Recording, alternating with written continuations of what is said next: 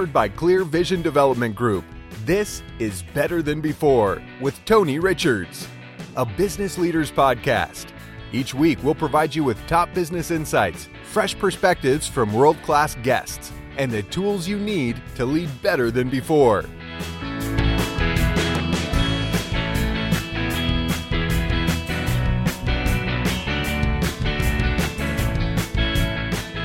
And now, here's your host, author and business coach, Tony Richards. Boom shaka laka laka, boom shaka laka laka. Time for better than before. Hello, everyone. This is Tony Richards along with producer Bill and project manager Whitney. Welcome to another episode. We're so glad you joined us today. I want to talk to you about the Exponential Leadership Retreat, though, which is the opportunity for you to come here to our offices at Clear Vision Development Group in Columbia, Missouri, and spend three days with me and my excellent staff here. We got some great tools. We'll do a, a behavior assessment, we'll do a motivational assessment, we'll do an acumen assessment, we'll do skills and competencies, we'll do emotional intelligence, we'll do all kinds of great things. Work on your leadership brand and whatever level you feel like you're on, we can multiply that. Three great days, June 27th, June 28th, and June 29th, here at the Clear Vision Development offices, right by Swan Lake in Columbia. So we have a wonderful view of the lake and the wafting smells of Las Margaritas from next door. So it's uh, pretty awesome. So go and sign up for the Exponential Leadership Retreat at clearvisiondevelopment.com. Right now, you can get it for $725, and that's going to be going up to 775 here real soon. So you don't want to waste any time because I want to spend some time with you, and I think you'll find a lot of value for that $725. So you guys got some questions for me on today's podcast. I'm a little nervous about what to expect here. Well, we figured we'd flip the script on you. You always interview a guest, and we figured this time we'd actually interview you. Since this month we're talking about entrepreneurs, you and your wife are both entrepreneurs, and I thought you'd have a lot of good information for our audience. I'll give it a good shot. Yeah. I'll give it all I got, as they say. How did you get your idea or concept for the business? Working as a business leader for well, I was in charge of a company in Kentucky in most of the 80s, and I was in charge of a company here in Missouri for a lot of the 90s and a little bit of the 2000s. And I worked with a lot of consultants. And there were a lot of things about them that I liked, and there were things that I thought I didn't like just over the years I, I thought about the best practices that I experienced. And if I was in that position again I'd want somebody like me because I've had somebody like me. And it's it's pretty cool because if you work for a board or if you work for uh, private ownership sometimes you don't want to be totally transparent because you don't want them to lose confidence in you or you don't know how they're going to process maybe some, a statement you would make or maybe you're feeling helpless or maybe you're feeling like you don't have all the answers and you want them to have confidence in you and you want them to think you have a direction. So you need that person to talk to that's not your boss also, you don't always feel like you can talk to your employees because for the same reasons. You don't want them to think you don't know what you're doing or that you don't want them to lose confidence in you or you don't have a vision or a direction. But having somebody that you can converse with and talk to and be transparent with and be trustworthy and to tell them, hey, I'm struggling with this. What can you do to help me? Or what words of wisdom do you have for me? Or can we just talk this out? I've just always found great value in that and being a former athlete, I always liked my coaches. You know, I just think it's valuable. Sure. So that's really the impetus for that part of it. Anne Marie's part of it comes from her just creativity and wanting to be able to help people craft messages and brands and not be tied down to one specific delivery system like a television or radio, but be able to have complete freedom in helping that business owner or that company work on that brand. It just comes out of her creativity. And for me, it really just comes out of confidentiality and trust and being open and, and asking for help. Sure. Mm-hmm. So, what was your mission when you first started, and has it changed over the years? No, I don't think it's really changed. I'm highly theoretical. In other words, I'm really an information researcher. I mean, I love learning new things and I love being around smart people and I love being around people who are really good at what they do. And I've You know, as as we all do, I have borrowed from the best at times, and I know people borrow from me. So to bring the best business ideas to the world has kind of been a consistent thought process for me. I just want to be that resource for business owners and CEOs and uh, people in upper management to be able to go to clearvisiondevelopment.com or listen to a podcast or hire us for our professional expertise. Right. From where you started and now to where you've ended, is this where you thought you would end up? both of my grandfathers were entrepreneurs. So I had a little bit of an advantage seeing what business ownership life was like my grandfather on my mom's side owned a service station, and I can't tell you how many Sunday afternoons he was closed because businesses used to close on Sunday back in my day. That'd be the only time he'd have off was Sunday afternoon. He'd be open Sunday morning, but he'd be closed on Sunday afternoon. I can't tell you how many times somebody pull up in front of his house and honk, and he'd go out and he'd open the service station and he'd pump gas for him just because he didn't want to upset a customer they might go get their gas somewhere else next time. My other grandfather on my dad's side, same way. He owned a feed store, which is what I grew up working on that side of the family. And we closed on Saturday at noon, and he was closed Saturday afternoon and all day Sunday. Again, he lived right next door to the feed store, and people would pull up to his house and honk their horn, and he'd open up the feed store and get them whatever they needed. Wow. Strong work ethic, you know, in my family, and customer service oriented. Those are valuable tools.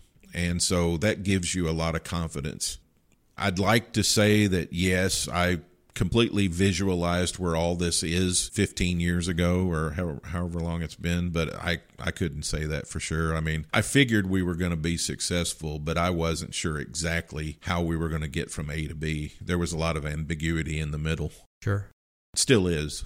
What were some of those unexpected hurdles that you had to overcome when you first started clear vision well, I just think every entrepreneur goes through times where you get in a really tight spot. Like you have employees and payroll is going to be coming through in two days and there's not enough money in the bank account. You're just hoping and praying. I've gotten on my knees and prayed many a time for checks to come in from clients so we could clear payroll those are really tough on you because you got people and families that are depending on you and uh, you've bet everything you have on this vehicle this business and you've put your heart and soul into it. And it's kind of like a little baby when it first tries to walk. You got your arms out you're trying to help it walk. You know you're afraid it's going to fall over and hurt itself and you're just trying to nurture it and work on it and keep investing yourself in it and uh, hope that it works out. So if you could go back in time would you do anything differently?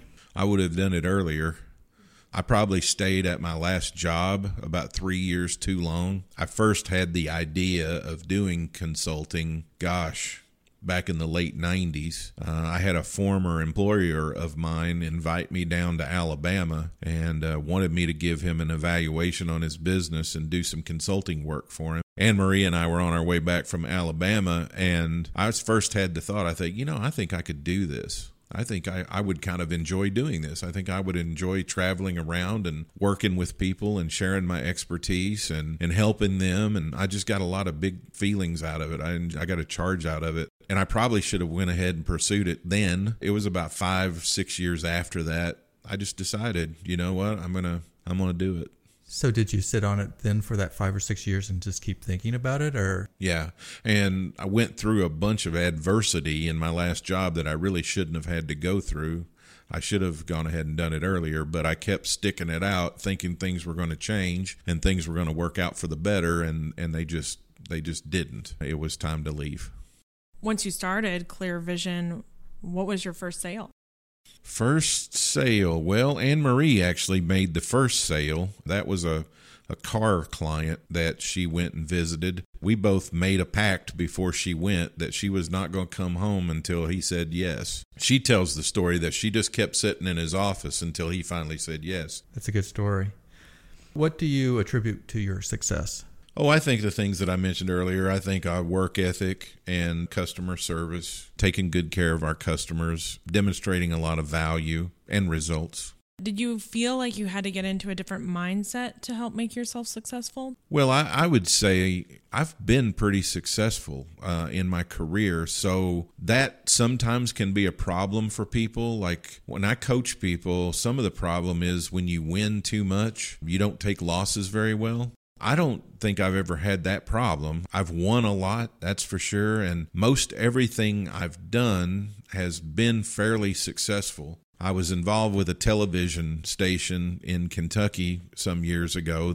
That particular project didn't work, but my overall career in broadcasting did work really, really well. And then uh, my overall career in broadcasting, I thought worked really, really well. I made a whole bunch of money. I met a whole bunch of great people.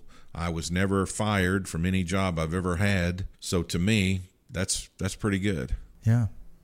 So, what are you most proud of? This is probably going to sound hokey, but I'm probably most proud of the achievements that people I've worked with have had. I've probably I probably have the record. I don't know if anybody keeps track of this stuff, but my employees in the state of Missouri and in the state of Kentucky and in the state of Illinois and in the state of Kansas all won a whole bunch of awards. And I have never won a broadcasting award in my life, but I have had a whole bunch of them won by my people. I was pretty proud of that. And I'm very proud of the accomplishments that you guys come up with here. I mean, that's the nature of coaching. The nature of coaching is that you're getting other people to live out what it is they want to do, and you're getting them to a highly successful place. Mm-hmm. So I just get a charge out of that. I, I guess that's how I'd answer that. I'm most proud of the work I do with people and seeing them achieve. Right.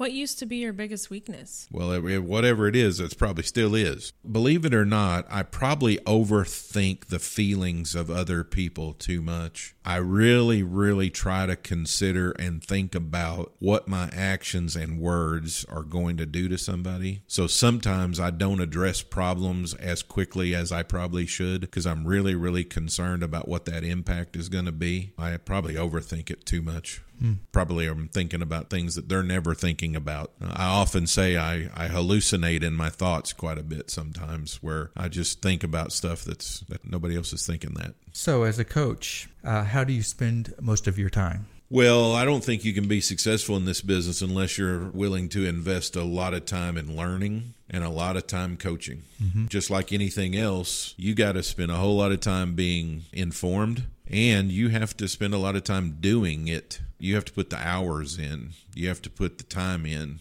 Like anything else, like a master piano player or a, a master athlete, the more time you put in intentionally, the better you get. You just got to do it a lot just like you guys' job. You do them a lot, you get good at it, you get better at it. Right? Sure. Yeah. So if you had one piece of advice to someone that's just starting out, what would it be? Well, uh, study entrepreneurs. One piece of advice I got a long time ago from my mentor was if you read the biography of somebody, never miss opportunity to do that because you can learn in a few hours, depending on how big the book is, you can learn a few valuable things that took them their whole life to learn in just a few hours. So I would say if you study the life of entrepreneurs, you're going to find out a lot about being an entrepreneur. And, you know, if you can study the Steve Jobs kind people and you study the name your favorite person who's your business inspirational story, if you study their life, you're going to find out a whole lot about what it's like. Mm-hmm. Today on the podcast with Michael Urban, I'm going to ask him in just a few minutes if he ever thought about giving up when he was doing Harold's Donuts. And everyone, if they're being honest, yeah, there are times where you think about giving up, but some people do but other people find resiliency and, and move on. But I would study the lives of entrepreneurs. I believe that's all we have for you. All right, awesome. Well, that was pretty painless. Michael Urban's here, and he's stepping into the studio right now, and we're going to be talking to him about his awesome success story, Harold's Donuts, and we'll do that next on Better Than Before. Are you working twice as hard but enjoying fewer rewards? Maybe you're highly accomplished, but you just can't seem to break through and make the next big move. Or you run a business that has begun to grow stagnant. It doesn't have to stay that way. Even the best leaders have felt as if their careers were spiraling out of control, but that's when they had to lead and lead big. Tony Richards' new book, The Big Idea 52 Ways to Be a Better Leader Now, will help launch you forward in leadership. Learn how to take charge and lead yourself, lead others, and lead your company. Purchase online today at Amazon, Barnes & Noble, and our website, clearvisiondevelopment.com.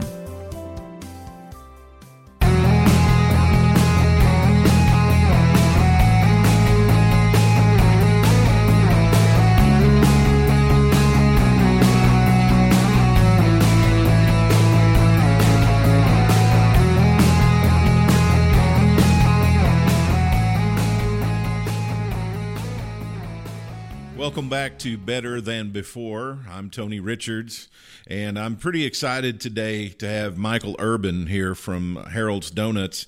He's originally from Washington, Missouri, came to Columbia to attend the University of Missouri in 2001, graduated from Mizzou in 05 with a degree in political science, and went on to begin his career in politics and government in Washington, D.C. and St. Louis.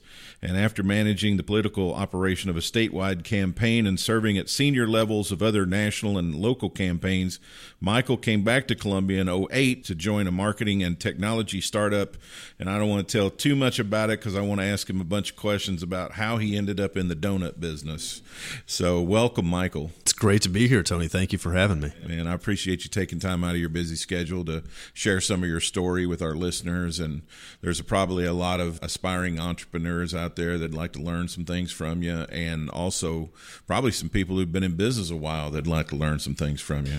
Well, hopefully, you know, it uh, take it with a grain of salt, right, when they listen to this. But uh, maybe one or two nuggets. I hope that people can take from the conversation. Well, you've tapped into something that's legal and addictive, so that that's good combination. that, that is that is a good combination. Yeah, you bet. So you grew up in Washington, Missouri. Tell me a little bit about some of the circumstances of your your youthful Yeah. years.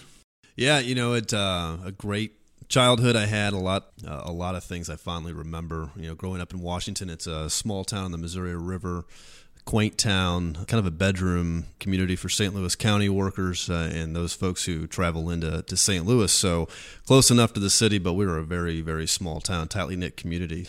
A lot of good friends growing up. Uh, we did, you know, certainly the the normal things kids do in the country you know, go out and try to have as much fun and not get in as much trouble as, you know, we hope to avoid. It was a great childhood, and I didn't ever anticipate that I'd end up in the position I'm in today of, Yeah. you know, owning a now two donut stores and a company like this. But looking back on my path here, a lot of it starts to make a little bit uh, sense, actually. Isn't it funny how our life Yeah. looks like it looks like it's supposed to have happened that Yeah, way? it does. In For- forward's a little scary, but backwards looks like it makes sense. It you know? does. It does. It all came together. Yeah, went to a, a Union High School, which is a town just south of Washington. My father was a principal in the Union School District at an elementary school. My mother, though, taught at Washington High School. So they're both educators. I was, you know, around the dinner table, the kind of quintessential family dinners every night where we'd get together and talk about our days. And my mom in particular, but my dad as well. I mean, they were active in terms of current events and wanting to know and talk about and debate current issues and that's kind of what you know really got me going down the path of an interest in government and politics so we had those conversations and that really kind of spurred that I was wondering about that, how Yeah. you took that turn into politics. That's right. Yeah, and that started, you know, pretty early. You know, when I was in high school, started to kind of really engage in some of those issues and trying to find out what I agreed with, what I disagreed with, what made sense to me, and what didn't. At least at that time, and then look for opportunities to maybe get involved at you know, different campaigns and things of that nature. So, really, in high school is when it started, you know, and volunteering for small local races, just putting up a yard sign here and there. That would be maybe the extent of it, but seemed really interesting to me. So I kind of continued that in college. So, what was the most interesting thing that happened to you in politics? There's so many. We could do just a podcast Yeah, about, well, yeah. about that. You know, I think one thing that immediately comes to mind, and it's more of a role and a job that I did in politics, uh, which was one of the things that I did in 2004 was drive a candidate around the state of Missouri, and I was what they call the body man for the candidate, and it was an amazing job because you could go to a fundraiser one day and be next to the president of the United States, and then get in the car and drive down to the rubber chicken dinner in Poplar Bluff, Missouri. You know, so that was really really interesting and a heady kind of thing in a rush in a way. Got to see every small town and burg in Missouri, all 114 counties. And we would often, you know, put in a full day's work in Jefferson City. Then I'd get in the car and do the political stuff, and we'd end up in, let's say, St. Joseph. Missouri, and then have to come back to Jeff City, and then maybe go for the weekend down into, you know, St. Genevieve or Neosho or wherever we ended up. I would say that was just the most interesting experience. And one, again, I look back on and think I learned a lot from just doing that. So many different things that then I apply into what I'm doing as a business owner today. A lot of time to think. A lot of time to think, spending time with people who are really smart, a lot of undivided time to have great conversations, have a little fun but executing a job like that your organizational skills start to you know really take hold and you realize hey i'm either good at this or i'm not so good at this particular skill but you do so many different things. And you really just have to have a lot of tenacity. Now, did you already have the marketing bug at that point or did that come after? You know i think i did but i didn't know it. One of the things I think that looking back on it that interests me most and still does it, but interested me most in politics at that time was kind of the marketing aspect of here's a message, here's a person and the candidate. How do you communicate in a way to get a person to, in that case, vote for you? But in a business sense, how do you get somebody to purchase a product? That wasn't fully aware to me, though, at that time. I think that uh, I had to discover that. To your point there, I think that seed was planted. Well, I know you spent some time working in an agency. Yeah, I did. So, what did you do there? Yeah, I was the research guy. Part of my development in politics came to uh, the point where I was really immersed in and interested in research, public opinion research. So I went after being in the trenches of campaigns in 2005. I went to work for a consulting firm in St. Louis did a lot of public opinion research. So I got into survey work. I got into kind of that consumer behavior, voter behavior modeling work, and that fascinated me. And then I was coming back to Columbia, or was brought back to Columbia with a startup agency called Pure Marketing and Media. And uh, in that role, I managed our research division. It was a role that I was in charge of. And so we would work with a lot of different private and nonprofit clients and we do everything from focus groups to in depth interviews to traditional phone surveys. Uh, we start to sprinkle in some cell phones even at that time. That was a decade ago or so. And then we started to do some really interesting things on social media called sentiment analysis, and that was fascinating. So I was really into the the research piece, advising our clients, advising everyone else in the agency of what the data was telling us to try to craft campaigns and messaging to yeah. drive results and uh, hopefully get uh, more customers or sales or whatever it might be for the customers we were working with. So you're in politics, then you take a turn in marketing and research. That's right. So then, how did this entrepreneur bug hit you then. So how did you decide you want to go into business for yourself? That's the the million dollar question, right? I think that uh, entrepreneurial bug was always with me, and I didn't really necessarily know it. And like most things, it seems when you start out into you know owning your own business, you kind of stumble into it a little bit. And I think that's exactly what happened with this. Me and my wife, we just had our first child, Elise, who's going to be seven. She's six and a half. She'll be seven this year in December. But put her down to bed and you know we had nothing better to do we were young parents this was like within the first six months of having her so we didn't quite know how to how to handle ourselves. We couldn't go out anymore you know we, we were tied to the house. So we decided to dig into some cookbooks. I pulled out my grandmother's cookbook and there was a yeast raised donut recipe just that single recipe in there for a donut. It wasn't a bunch of donut recipes. There were lots of other things in there but uh, love donuts growing up who doesn't? And i thought that sounds interesting. Let's do it and so we made donuts one night, had a hell of a time doing it. It was a lot of fun, and found myself kind of continuing to come back to that, thinking, hey, that was an interesting exercise. I can make these things with my own two hands. I didn't need anybody to come in and do that uh, for me. I mean, I couldn't make them really well at that point, but I clearly could take it from start to finish, and that interested me. And then being in Columbia, I went to Mizzou in 2001, graduated in 05, back in 08. But even at that time, this was you know about eight years ago, seven or eight years ago, there wasn't a donut shop here, and I always found that a little odd. And I thought there was some, there's got to be a reason, you know, why I was kind of searching for an answer. You would have to go into a grocery store to get a donut. And I thought in a size, you know, a college town this size, there should be a shop. And luckily, in some other, you know, business pursuits that I was with, I was uh, traveling the country and I would kind of take these detours into shops that I found interesting, started to piece it together, at least in my head, without the intent of actually going into business. But then as I continued to kind of come back to actually making these things, I thought, there's a business case here. Let's, uh, you know, we're young enough that, hey, if we get into it and fall flat on our faces, And uh, there's still some time to make up for that mistake. And we just dove in. So at the time, you're bringing some of this to the table. Now, what's Carly's contribution here to Harold's Donuts? So much. Uh, she is uh, an incredible support system and network just in and of herself. There's so many people that have been a part of this to help encourage the process, but she has been, you know, with me shoulder to shoulder to push me into doing things in a in a very thorough and methodical way, and one that's always been positive. So she's been, you know, a contributor to that. She holds a full time job herself as a physician here in the community, so she's been incredibly helpful with uh, being able for us to branch out in an entrepreneurial way because she can take care of some of the things that I left behind in terms of a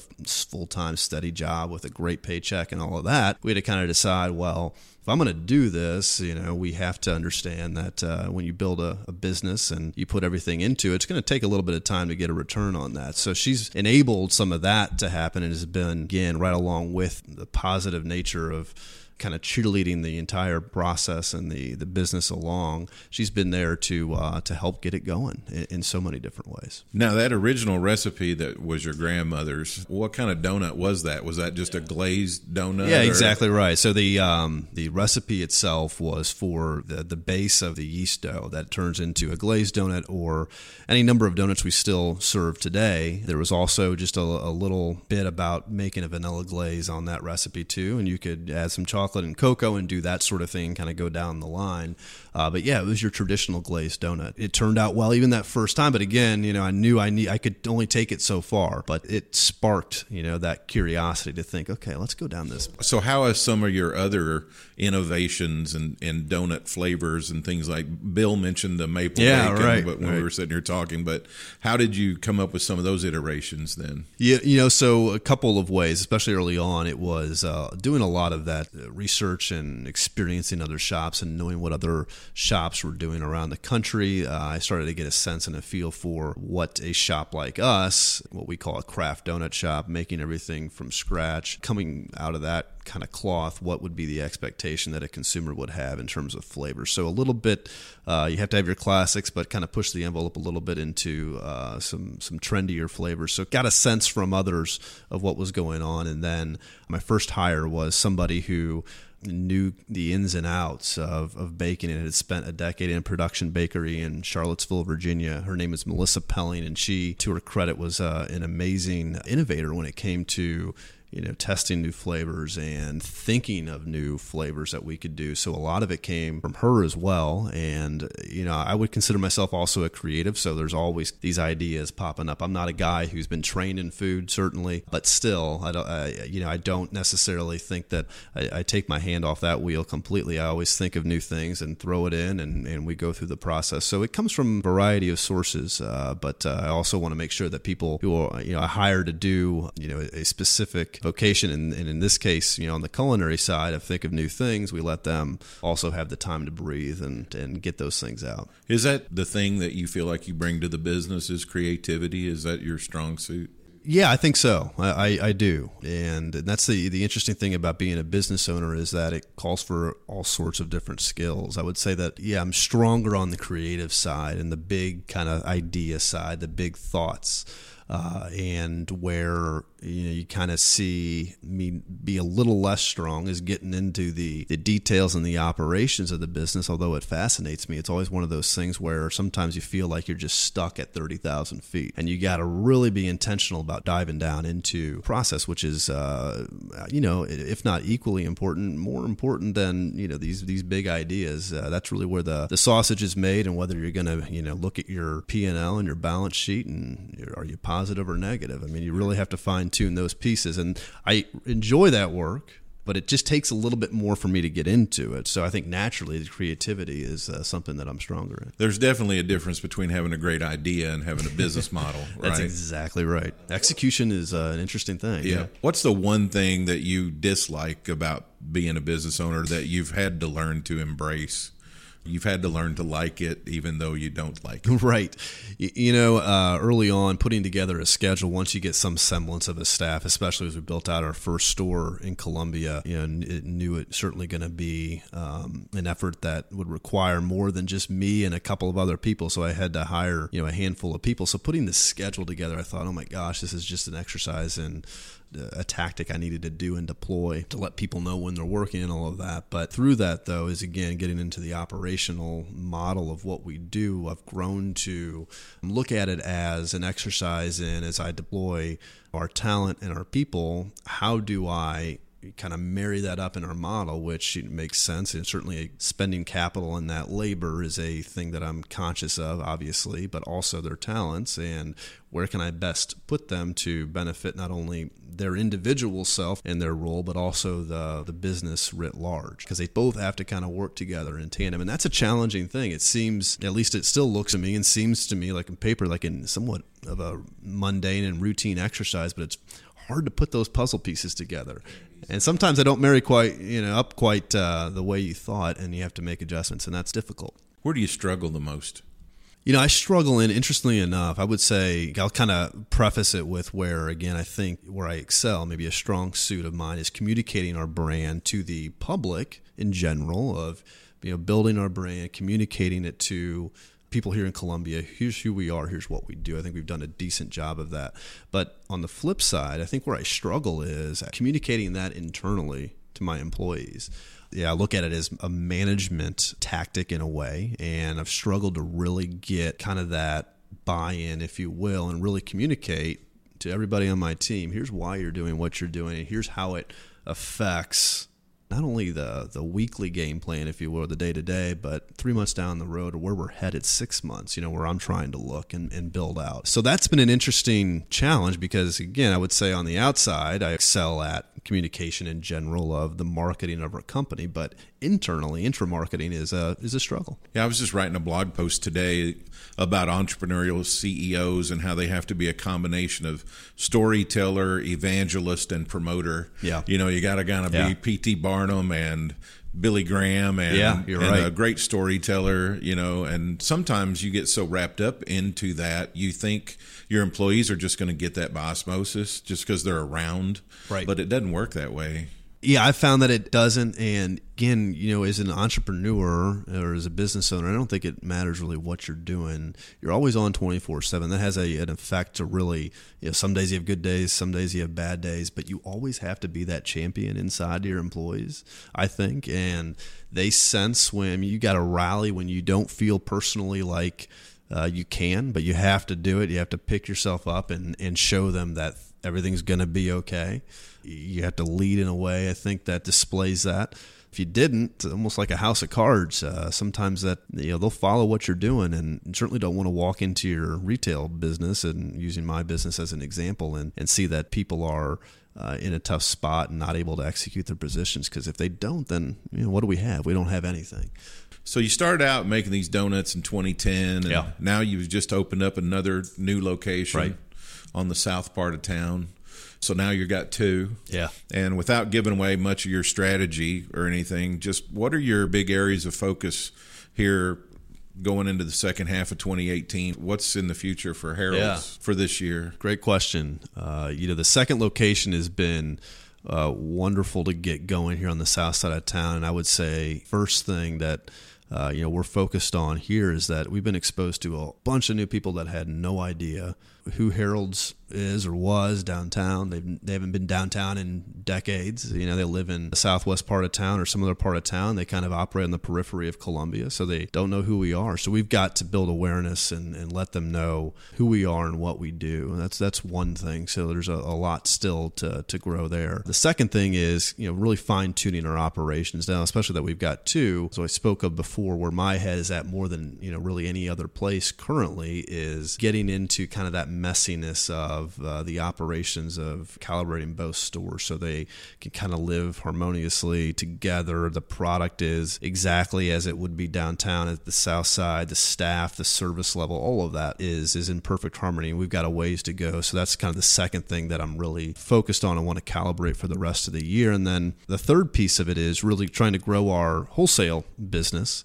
Retail is a great way to do business and we'll always do it. And we've got great locations to support that, but got to set a goal of, of mine uh, in the second half of this year is that if you're in a, a company with at least 10 em- employees, we want to sign you up for, you know, a reoccurring delivery of at least once a week. Treat your employees to a box of donuts. We've got a, you know, pretty decent list of those folks now, but I want to triple, quadruple that to the point where we've got a, a rock solid wholesale list or a reoccurring delivery list where we get our donuts in you know different environments, different places, uh, and make it a bit easier for people to have our products. So those are the three one, three big ones. This might be a little bit of a, an older reference. I hope it's not too old for the people who listen to our show, but I'm going to give you three instances that are like the greatest mysteries of all time leading up to the next question I've got for Michael.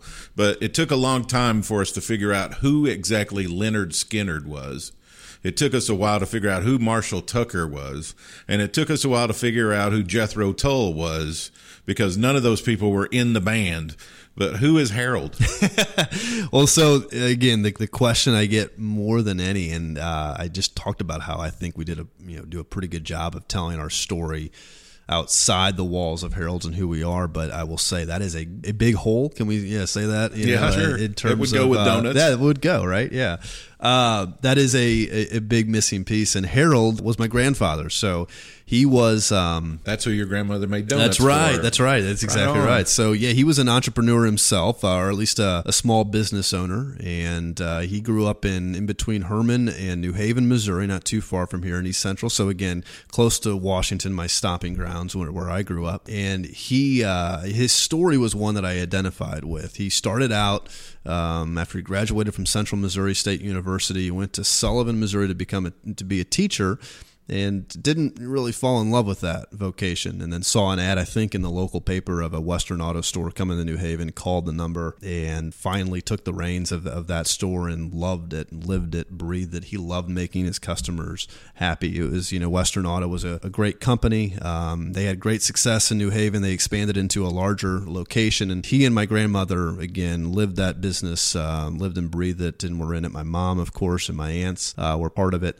just kind of an amazing story to um, to kind of live through as I started this. I didn't don't have many memories of my grandfather. Sadly, he passed away when I was uh, three years old. But my grandmother, we just celebrated her 96th birthday last week. To hear her tell stories about Harold has been incredible, and that story really coupled with the recipe made a lot of sense. And I thought of a lot of different names for uh, the donut shop, including our firstborn uh, child, Elise. And we thought about that, but we thought, what if we have a second, which we have? That would be really kind of awkward to have one shop named after one daughter, and then the other one would we have to maybe start a bagel joint or something like that, or maybe a pizza place to, to placate our second daughter. And thinking about kind of the entire concept, the recipe we were using, the story I identified with with my grandfather, Harold sounded great, like the classic American kind of donut shop. That's part of what we're trying to communicate and convey to our customers. So that is who he is. And as I continue to tell that story, we need to do a better job of telling that inside our stores and outside. You've had a lot of success. I mean, you named a 20 under 40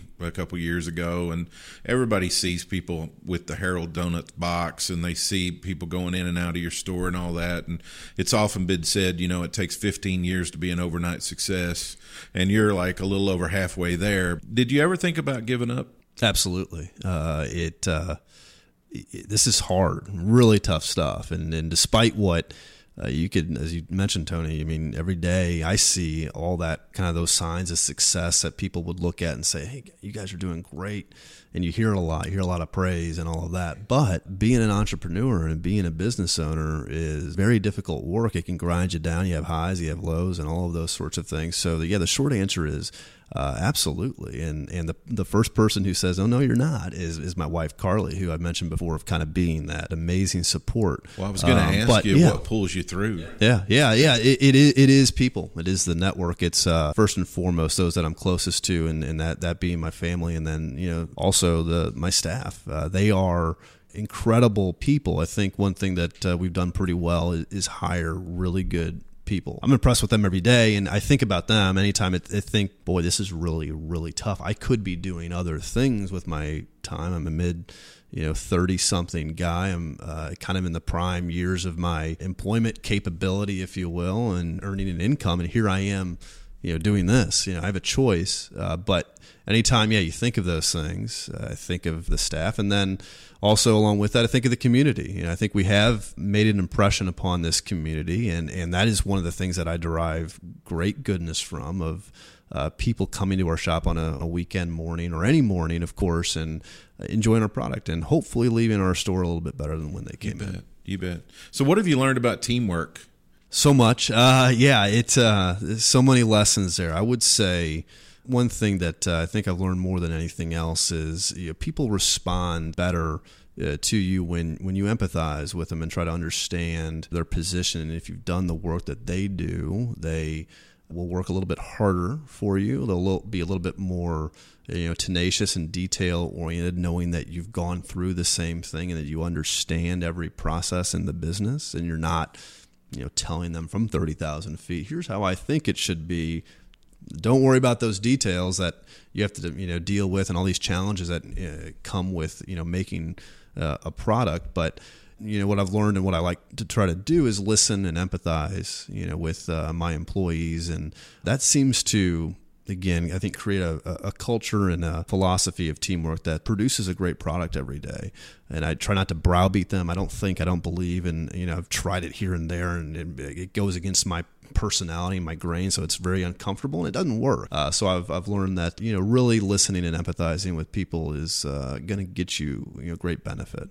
I've got a good friend who owns a restaurant here in town, and people are always asking him, you know, when are you going to have another one?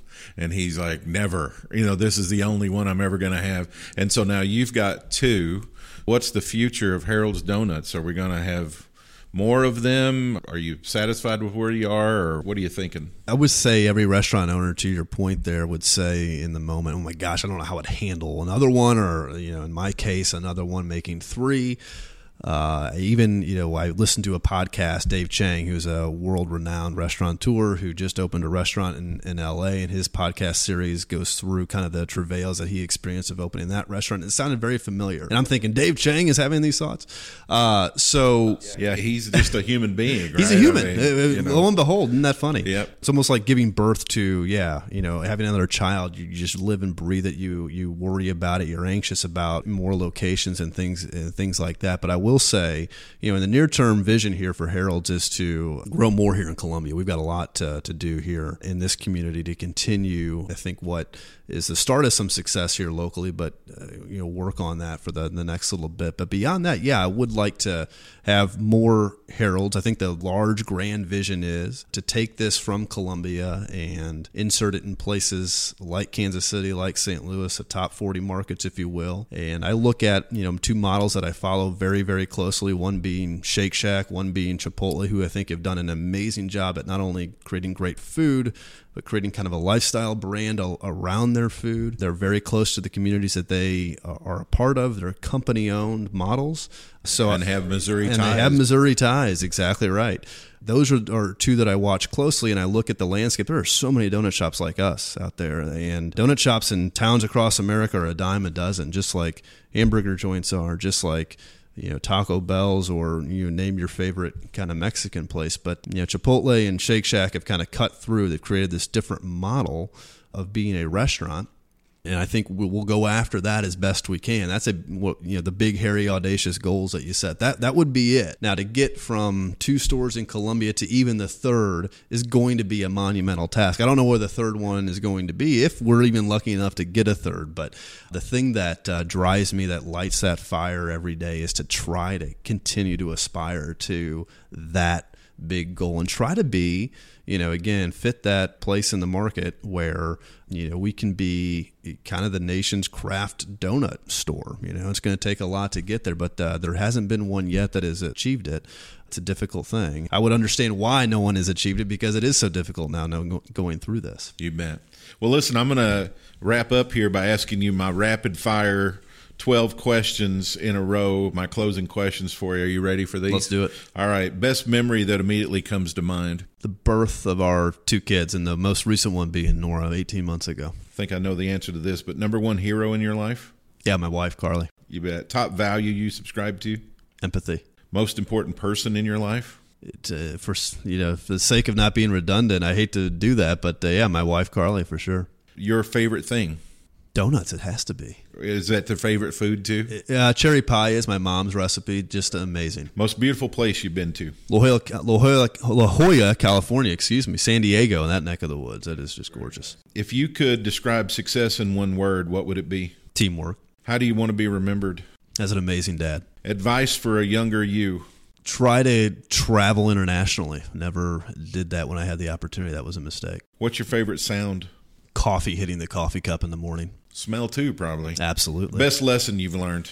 Treat others the way you want to be treated. You know, the golden rule. It uh, it's one that sounds trite, but you live by it. You're you're gonna get the benefit of treating people well. Well, listen, man, I want to congratulate you on your success. It's, Thank you, Tony. It's amazing stuff. We certainly look forward to watching Harold's Donuts grow more in the future. Well, thank you for having me on. I appreciate the time. It's been a great conversation. I want to thank our special guest, Michael Urban, for joining us here today on Better Than Before. When we come back, I'll have today's leadership lesson.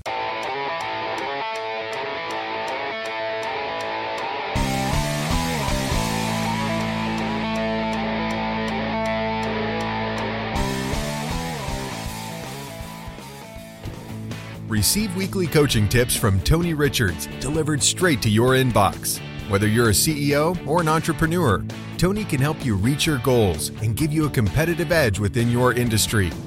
Tony's Monday morning coaching memo covers topics ranging from leadership development to teamwork to company culture and more. Text the word leadership to 38470 to sign up for Tony's Monday morning coaching memo or sign up online at clearvisiondevelopment.com.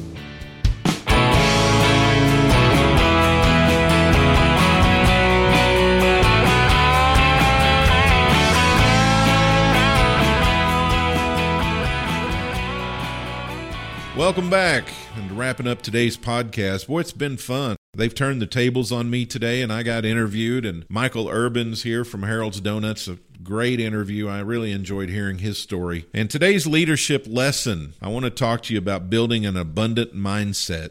You know, there's two ways that you can look at things. You can look at things from an abundance viewpoint, or you can look at things from a scarcity viewpoint. You can look at things like there's plenty of everything out there. We live in an abundant world. Or you can be fearful and think, oh, there's not going to be enough for me. And I'm going to suggest that for your own happiness, you need to practice having more of an abundant mindset, more of a positive mindset. And I've got five things that I think you can do to build that abundant mindset. Number one, you need to start out your day with some morning optimism. I mean, what's the alternative? You're going to get up in a bad mood. You're going to get up gripey and not happy. I mean, you got a choice. So why wouldn't you choose to be happy? Why wouldn't you choose to be optimistic? Because if you're in any kind of business where you're offering value and you're offering uh, your own unique contribution, it's going to go a lot farther if you do it with a positive attitude.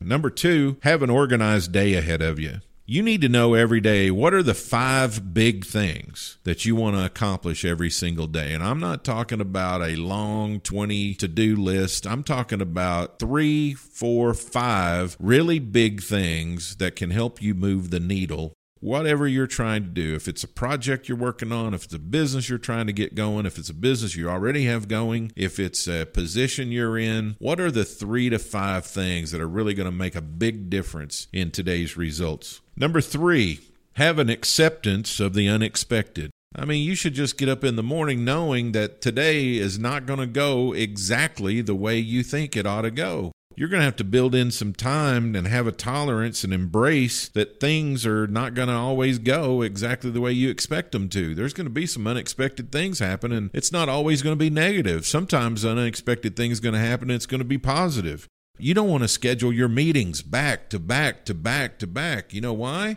something might happen. You might have a flat tire, or there might be traffic, or you might get a call and you have to rush somewhere. You just never know. So you need to build in some time for your day for the unexpected. That way you have time to process it and deal with it, and you have some gaps in there to kind of compensate for things that you didn't plan for. So plan to have a few unexpected things happen to you. Number four, you need to have some reflective time. Now, for me, this is lunch and in the evening, but you need to have some time to strategize. You need to have some time to think, think, think. When I work with my clients, I always advise them to have some strategy time built into their day. And if I can't get them to do it on a daily basis, I try to get them to do it at least on a weekly basis.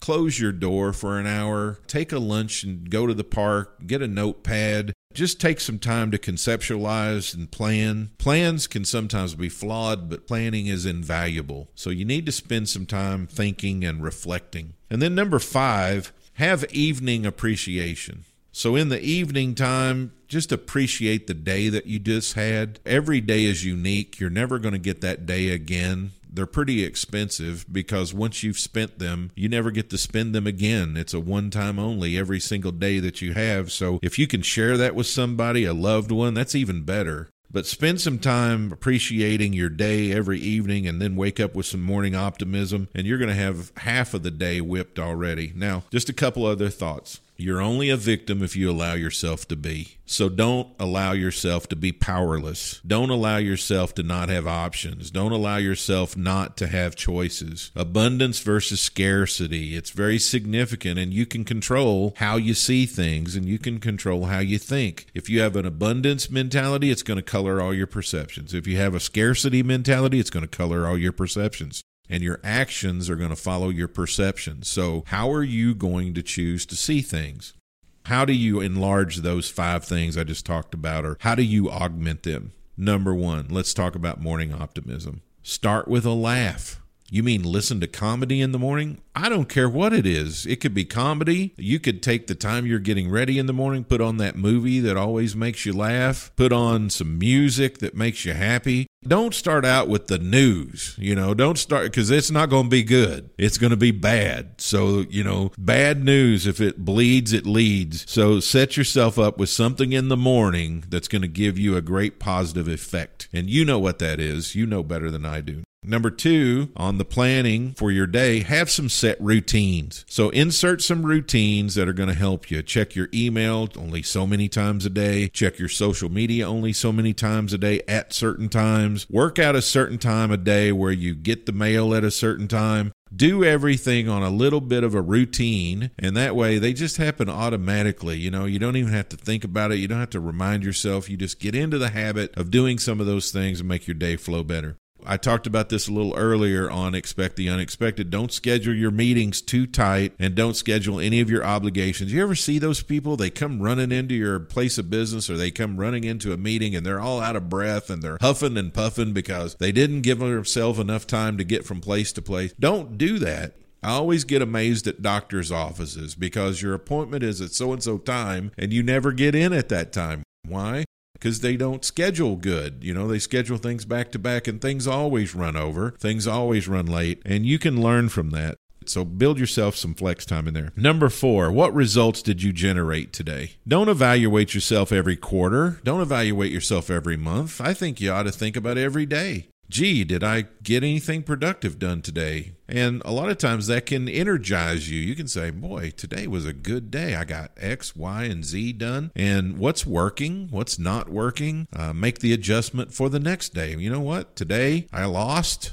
Here's why I lost. Tomorrow I'm going to win. And here's how I'm going to win. Here's what I'm going to change about it. Remember, insanity is doing the same thing over and over, expecting something different to happen. So don't be insane. Finally, in the evening reflective time, count your blessings, make a gratitude list, think about whatever you need to that generates gratitude as an emotion, as a feeling. Don't wait for Thanksgiving or Christmas. You can do this every single day. Make it personal to you, make it something that's meaningful to you.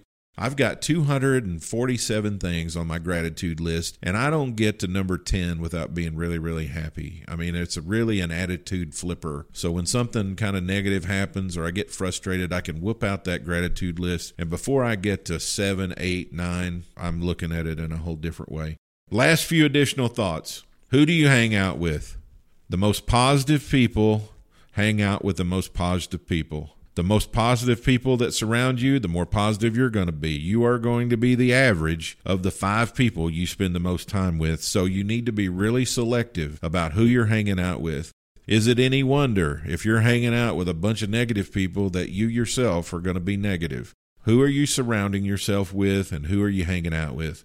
Number two, what have you set up for a reward for yourself? What are you setting up that can be a fulfillment for your own personal accomplishments? Maybe it's take a walk with your dog. Maybe it's go for a swim. Maybe it's work out. Maybe it's doing a movie in the middle of the afternoon. I don't know. When you do something pretty awesome, it needs to lead to something pretty awesome, and you need to have some rewards set up for yourself so you can get some gratification and give yourself a break. Tell yourself, hey, you did a good job. And finally, drop your baggage. Get rid of anything that's holding you back or undermining your success. We all find things that are insidious in our lives that have snuck in and are under the surface that we need to root out and get rid of there's no big shame in telling your coach about it. There's no big shame in, in telling your therapist about it. There's no big shame in telling your best friend about it. I don't care what it is that you have to do, but get rid of your baggage. Quit lugging the negativity around with you. Get yourself on the abundant side, get yourself on the positive side, and I think you'll find out that everything gets better when you get better, especially your perspective. those are my tips on how to build an abundant and how to build a positive mindset. Great show today. Want to thank Michael Urban for being on from Harold's Donuts. I want to thank producer Bill and project manager Whitney for their interview today. We'll be back next week with another episode of Better Than Before. And until I see you next time, remember everything gets better when you get better. Thank you for listening to Better Than Before with Tony Richards, a business leaders podcast powered by Clear Vision Development Group. For more resources from Tony, visit clearvisiondevelopment.com. Join us next time for another episode of Better Than Before with Tony Richards.